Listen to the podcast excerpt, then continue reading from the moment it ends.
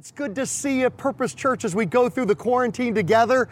Now, this is really exciting. If you hear any workmen in the background right now, we are paving the central lot and the north lot while we're away on quarantine. Pamela Barden, our Chief of Operations, and the trustees jumped on it. And because of your continued faithful giving, we were able to jump on this project while we're away at quarantine. So when we come back eventually, Lord willing, we're going to come back to nice, shiny asphalt on that central and on that north lot.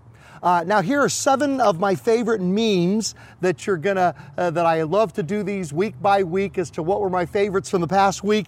They are in ascending order, so from my least favorite to my most favorite. Number 1, everybody's ears after they wear face masks for months. That monkey is what we're gonna look like after months of wearing those face masks. Number 2, strategic cleanup for Zoom calls. Boy, I can identify with this. I take my Zoom calls for staff meetings at church in our bedroom, and so Kimberly's always coming in saying, make the bed, you didn't make the bed before you got on the Zoom call. Number 3, the sign says, employees must wash hands. And he says, I'll wait 5 more minutes. If no one comes, I'm gonna wash them myself. I love number 4. Here's a Denny sign that says, always open. And underneath it says, closed. Number 5, I bet you can identify with this. Tensions are high in the produce section as no one dares to lick their fingers. I tell you, when I'm in the produce section, even when I lick my fingers, I can never open up those plastic bags. And then number 6, a sign says, wash your hands, and the centipede or the millipede, I'm not sure which one, says, well, this is gonna take forever. And then here's my favorite, and my assistant, Tina Tong, she's the one that produces our worship services. She actually made this one. She made this one herself, and this is my favorite. Online worship win. I finally have full control of the volume at church, and I can hear the amens from all across the land coming in right now. Now this morning, before we get into our study for the day, I want to talk about the question that is on everybody's minds, and that is, when are we going back to in-person services here at Purpose Church? And here's the answer. We don't know yet, but here's what we do know. We won't be the first church back, and we also won't be the last church back. We won't be the first, but we're not going to be the last. You know, over the last couple of weeks, I've been communicating with megachurch pastors all across Southern California for the past 2 weeks. And I find myself, there are so many opinions out there, and from good people, tremendous leaders, people that love the Lord and that I care about so much as my friends. But I find myself torn between 2 extremes. Now that doesn't surprise me, because I have always, in my ministry, been more like a Barnabas than like a Paul. And you go, Pastor Glenn, what are you talking about? Well, let me share 2 passages from the book of Acts and then 2 passages from the book of Romans to explain what I'm talking about. The first one is Acts 11. Then Barnabas went to Tarsus to look for Saul. That was his Hebrew name. His Greek name was Paul. And when he found him, he brought him to Antioch, and there Paul began to mentor this tremendous young leader, Paul. Now, Paul was a great leader, and Barnabas was an encourager. As a matter of fact, his name means the son of encouragement. Now, I've always been a Barnabas, but I have mentored many Pauls down through the years. Pastors like Chris Brown or Josh Husman, and now Eric Holmstrom, and many others beyond those 3. Now, in this debate, I find myself torn between 2 Pauls, or in my case, between 2 Browns.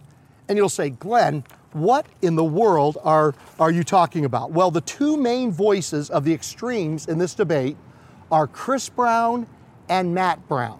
Here's a picture of Matt Brown. Matt Brown is the pastor of Sandals Church in Riverside, and Pastor Eric and I got to know him when Matt Brown, Chris Brown, Eric, and I were on a trip to Ecuador, sponsored by Compassion International for pastors of large churches from across the country.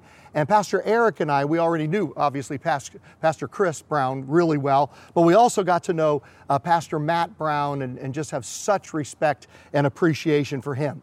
And Matt is the main proponent of the position to open now in spite of Governor Newsom's stay-at-home order. He's the major proponent of open up churches now in spite of Governor Newsom's stay-at-home order.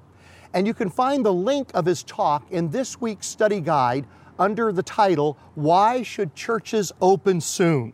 Now, this position is backed up by Acts chapter 5, verse 29, where it says, Peter and the other apostles replied, we must obey God rather than human beings. We need to obey God rather than human beings. Now, I have to admit that there's a part of me that really resonates with them. I mean, it's annoying.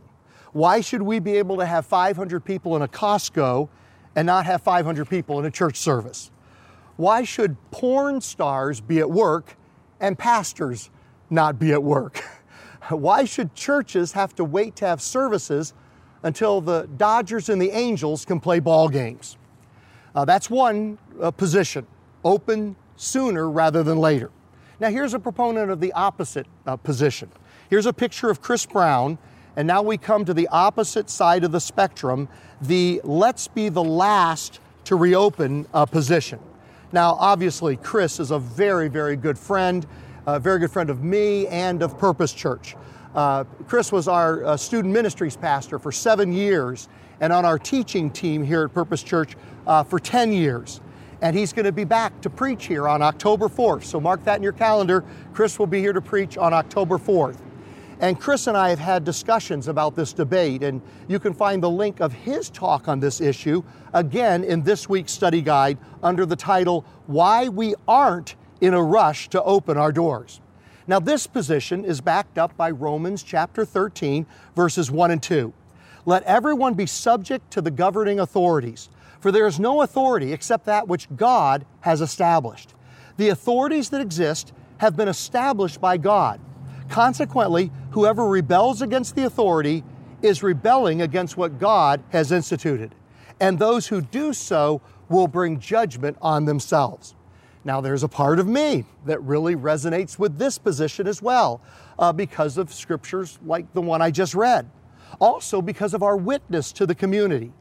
People in our community, they're divided on how to deal with COVID-19. And as a church, we could be a stumbling block to those who want a more cautious approach. I was talking with a county official just yesterday, a high-ranking county official, and he spoke about the tremendous relationship Purpose Church has with the city of Pomona, with our mayor, and with our chief of police. And we don't want to do anything that would put them in a tough position and possibly hurt that special relationship. Also, there are practical reasons why maybe we want to open up a little bit later and not right away. We have to remember that when we come back, it is not going to be immediately like March 8th, which is the last time we were all together. Oh, that seems so long ago. When we get back, it's not going to instantly be like that. If we come back in a couple of weeks, we're going to need to be physically distanced. We're going to all be wearing masks. Everyone is going to have their temperature taken before they come into church. You're going to have to make online reservations for a particular worship service. You can't sing during worship or hug or talk to people. But right after the service is over, you have to make a beeline straight to your car and leave right after the service is over. Now, that's not the real challenge. The real challenge is children, because children are not that great at physical distancing. They have a hard time with that, whether they're in the worship service with us together or whether they're in children's ministries. Now, I always like to say sometimes a picture is worth 1,000 words. And let me show you a picture right now. This is Fellowship Church in Grapevine, Texas.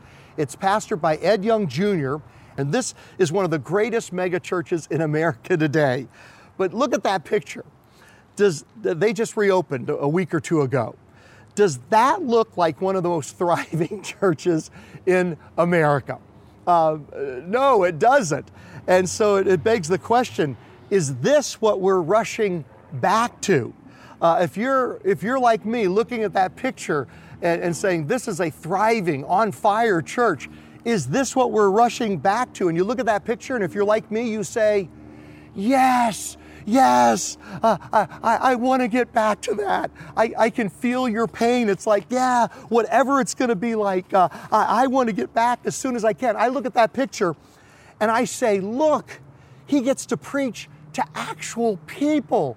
I'm so jealous. I want that again. But you know what? You can see the point, can't you?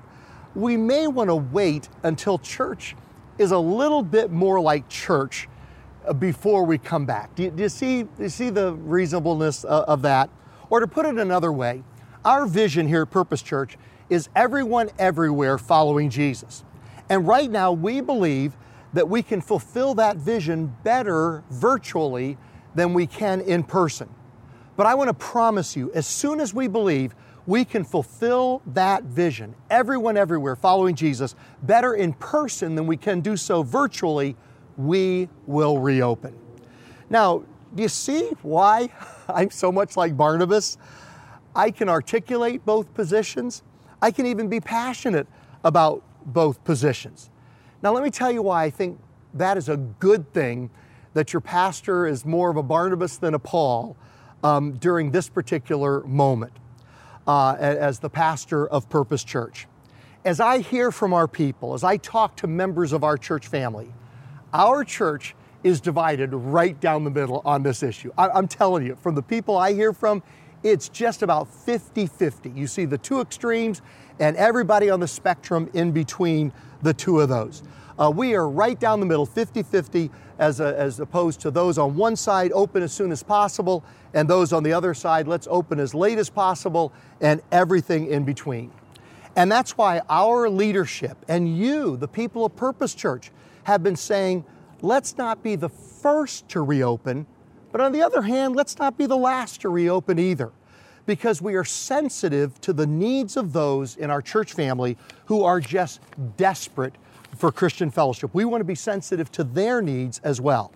So here's what I want to promise you. We're going to open as soon as we can do so while being a good witness to our community and keeping you safe and keeping our community safe. Now, there is some ministry that just can't be done virtually. So if you're just desperate for some face-to-face fellowship and ministry, please let us know. We will send a pastor or a volunteer over to your house, and they will stand in your front yard and pray for you. They will stand on the other side of the screen door and, with a mask on, and you have a mask on, and they will pray for you. They will talk to you. We have called thousands and thousands of people, and we've asked them the question from our church and from the community, how can we help? But if we haven't gotten to you yet, and you have a need, please give us a call or go to purposechurch.com/help, and we want to be there for you if you are just desperate until we can get back to live services face-to-face once again. Now, as the numbers increase as to how many can meet together, we want to minister to our congregation in thirds. We think future ministry is going to be a third, a third, a third. The first third will be those that continue to join us online, that you, for whatever reason, need to stay alone, just you and your family. And so that's going to be a third of our church.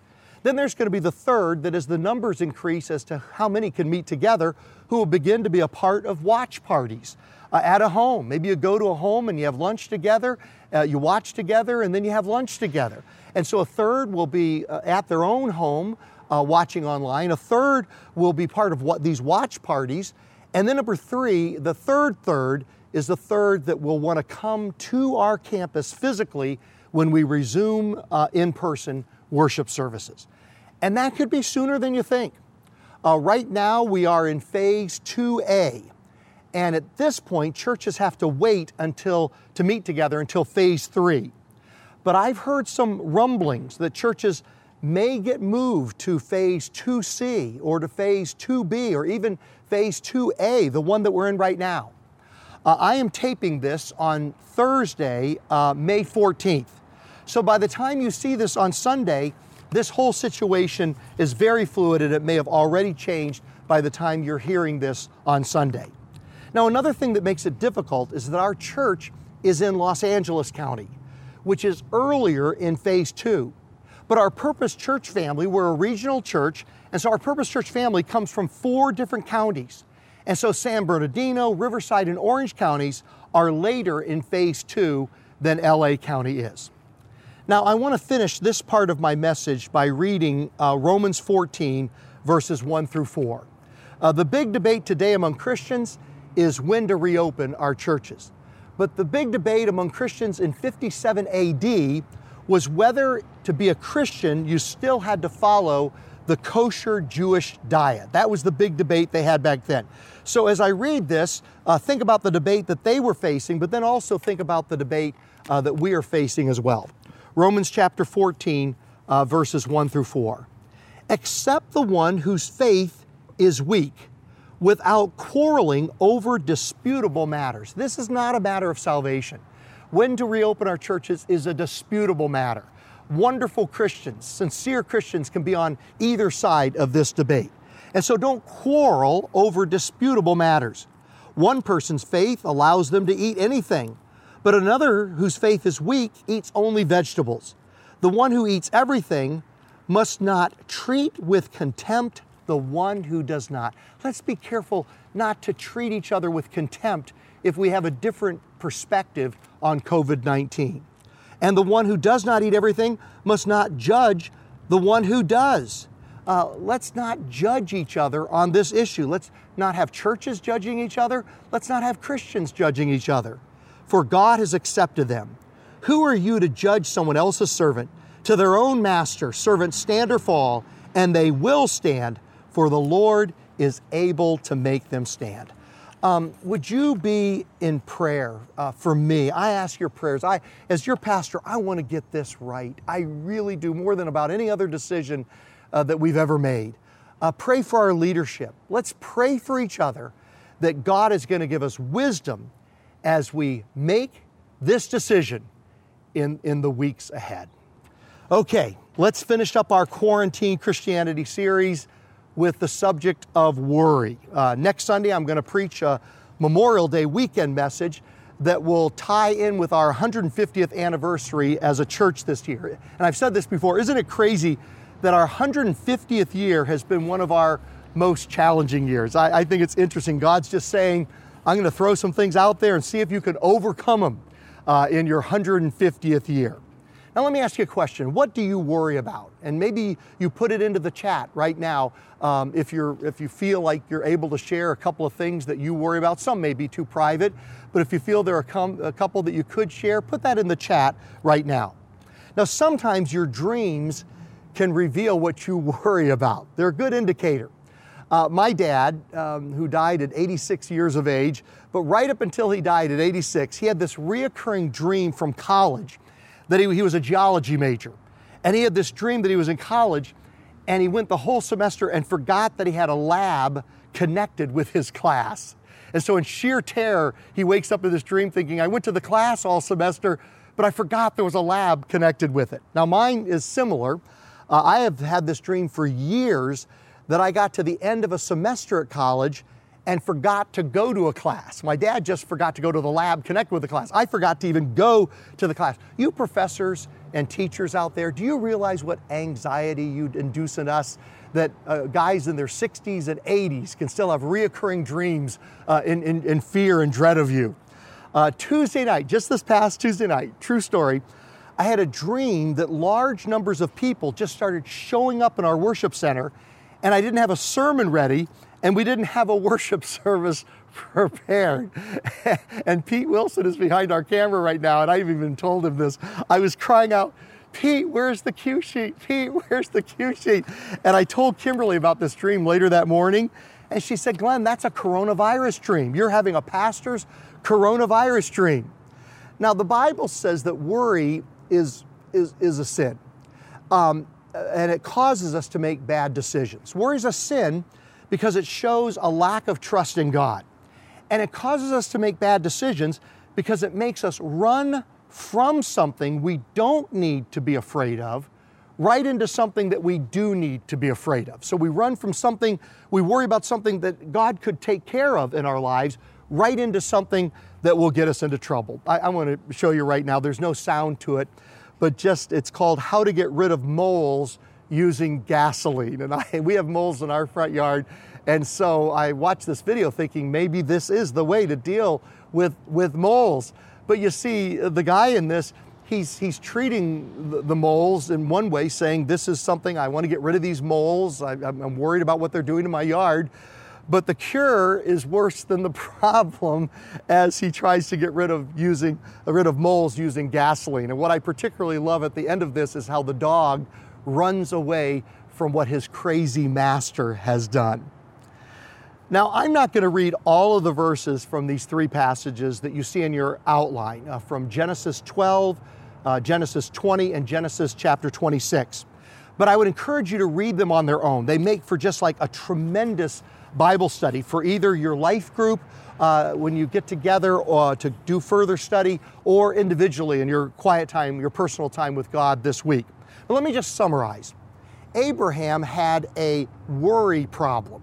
He struggled with worry, and he passed on that worry problem to his son Isaac, who passed it on to his son Jacob, generation to generation. That's what happens when we don't deal with sin in our lives. We tend to pass it on to our children and our grandchildren. It's what we call generational sin. By the way, it's online if you want to see it. If you didn't catch last week's Mother's Day service, it is the best Mother's Day service I have ever seen in like my 40 years of ministry. Just wonderful. And one of the highlights for me was Letitia, Gloria, Nate, and Jarrett sang a song called The Blessing. And I get to look at the services ahead of time. So on the Friday night before that, Kimberly and I are sitting on our back deck. The sun is setting, and we're watching this song, The Blessing, about blessing your children from generation to generation, from children to grandchildren, grandchildren. And Kimberly and I just sat there and cried together, tears coming down both of our cheeks as we watched this song that was so powerful, because there's generational sin, but there's generational blessing as well. Now, by generational sin, I don't mean the other person gets your sin, but the temptations, if we don't deal with it in our generation, we will tend to pass on that temptation to the next generation. For example, my grandmother had a worry problem, and she passed it on to my dad, who passed it on to me, and I pass it on to my daughters. It's been this wonderful family tradition from generation to generation to pass on this struggle with worry. As a matter of fact, three of the first books that my dad ever gave me, this is the modern version, but there were three old beat-up books that he gave me by Dale Carnegie, who was a writer from years ago. And the first one was on public speaking, that I found very, very helpful. The next one was How to Win Friends and Influence People, which I found very, very helpful. And then the third book that he gave me was How to Stop Worrying and Start Living. And my dad gave that to me because he struggled with it, and he knew that I would struggle with it as well. Now, Abraham's biggest worry was that his wife was so beautiful that men would kill him for her. That his wife was so gorgeous that men were going to kill him to get her. And I can totally identify with that fear. The title of Kimberly and my marriage should be Beauty and the Beast. When we're out together, people assume that I'm rich. Everybody assumes if I'm walking with Kimberly, I must be a rich guy. When we're out together, literally, we've had people think that Kimberly is my daughter. No lie, this has happened to us. And so I can identify with what Abraham was worried about here. But because of Abraham's worry, if you read in those Genesis passage, he jumped away from something that could not hurt him because God was going to protect him, right into something that did hurt him, which was sin, which greatly hindered his effectiveness for God. It's kind of like snakes in Virginia. When I grew up in Southern Virginia, I used to love to run the country roads. But one of the things I didn't like is that many times there were snakes, and sometimes they'd be poisonous snakes right on the edge of the road where I'd be running. And I had to constantly think to myself, Glenn, don't do something stupid, like jump away from a snake, which even, we don't have super poisonous snakes in Virginia. They just make you sick a little bit. You might have to go to a hospital or something. Don't jump away from something that really can't hurt you that much into the path of a car, which could hurt you. And that was my instinct, to jump into the road. and get hit by a 60-mile-an-hour car going down a country road. Sometimes it would just be a stick that looked like a snake. And I always thought to myself, how dumb would it be if I ended up killing myself jumping away from a stick into the path of a car? Well, that's exactly what worry does. We jump away from something that God says we don't need to be worried about right into the path of something that does hurt us, that we should be concerned about. You know, there are two kinds of worry is what divides Americans today. And I've read articles that say there are two Americas today. And I would divide America into two different kinds of worry that people are experiencing. Half of America believes that we have been so worried about COVID-19 that we've destroyed our economy. And then the other half of America believes that we're so worried about destroying our economy that we risk losing more lives than necessary to COVID-19. And so America is really divided between those two worries. Now, let me give you some good news, bad news, and good news for those of you that struggle with worry like I do, like Abraham and me and you and any of you that struggle with worry. The good news is that God still used Abraham in spite of his struggle with worry. God still used him, and He can use you, and He can use me, even if we struggle in this area. The bad news is that Abraham's lack of trust in God really did hinder his effectiveness for God, and the same will be true for us. But then the good news is that God can break the worry cycle with you and me in our generation. And Jesus tells us how to do it in Matthew chapter 6. He gives us 5 reasons why worry is bad for you, and then 2 things you can do about it. Number 1, worry keeps us from appreciating what we have. We spend our time worrying about either what we don't have, or we worry about what we do have that we might lose. And it keeps us from being grateful for what God has given to us. Jesus says in verse 25, "Therefore I tell you, do not worry about your life, what you'll eat or drink, or about your body, what you will wear. Is not life more than food, and the body more than clothes?" Number 2, worry makes us forget our value. Verse 26, Jesus said, "Look at the birds of the air. They do not sow or reap or store away in barns, and yet your heavenly Father feeds them. Are you not much more valuable than they are?" Do you remember a couple of weeks ago here, if you didn't catch this, go back a couple of weeks ago again online, and Kennedy Percival sang that beautiful song, the old traditional song, "If his eye is on the sparrow, then I know he watches me." If his eye is on the sparrow, then and the sparrow has value, then certainly you have value to God as well. And worry causes us to forget just how much God loves us and how valuable we are to Him. Number 3, worry is not constructive. Matthew 6, verse 27, Jesus said, "Can any one of you, by worrying, add a single hour to your life?" Jesus is talking about destructive worry, which has nothing productive to it. It just robs us of joy. But there is a constructive kind of worry. Can I tell you an advantage that you worriers like me and Abraham and Isaac, do you know an advantage that we have? It can actually improve our prayer life. You say, "Glenn, what are you talking about?" If when you worry, if you use that as a trigger to begin to pray about that thing, okay? So as soon as I start to worry about something, I'm like, well, that's an automatic like alarm. Why don't I pray about that thing? It could actually, the worry in your life could actually improve your prayer life by constantly reminding you to pray. Paul writes in Philippians 4, verses 6 and 7, "Do not be anxious about anything, but in every situation, by prayer and petition."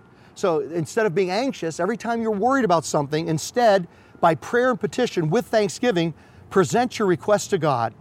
And the peace of God, which transcends all understanding, will guard your hearts and your minds in Christ Jesus. And then number 4, worry causes us to forget about the promises of God. Verse 28, "And why do you worry about clothes? See how the flowers of the field grow. They do not labor, spin. Yet I tell you that not even Solomon in all his splendor was dressed like one of these. If this is how God clothes the grass of the field, which is here today and tomorrow is thrown into the fire, will He not much more clothe you, O you of little faith?"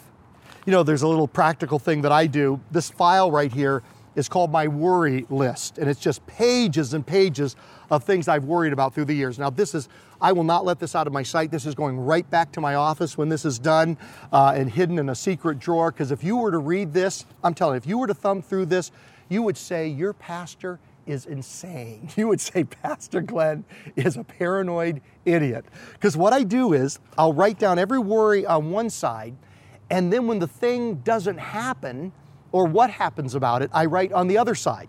And when it has a concrete end to it. So for example, I'm worried about a doctor's appointment and I'll put the date in there, and then that doctor's appointment comes and goes, and that thing I worried about didn't happen. I write that on the other side. Now, 1% of the time, the thing I worried about does come true. I literally say, in all the times I've done this, there are hundreds of worries in here. About 1% of the time, yep, it happens. But 99% of the time, it doesn't. And so whenever I'm worried about something, I'll write the worry down, but then I'll go through all the pages of things that I've worried about in the past that didn't happen, and I'll say to myself, Glenn, I wonder if that thing you're worried about today will end up like that thing you worried about yesterday and will not happen. That's been a very helpful thing to me. The other one that I've heard about is my daughter, Leah. Kimberly and my daughter, Leah, she and her husband and family live up in Seattle. She's a worrier like me. I gave it to her as a precious birthright from her father. And she's a worrier, and this is what she does. And I found this very helpful, and I've been doing it in my own life as well. Is whenever she starts to worry about something, she uses that as a motivator to pray for a person that has actually happened to. Okay, so you're worried that you're gonna get coronavirus, but you don't have it right now.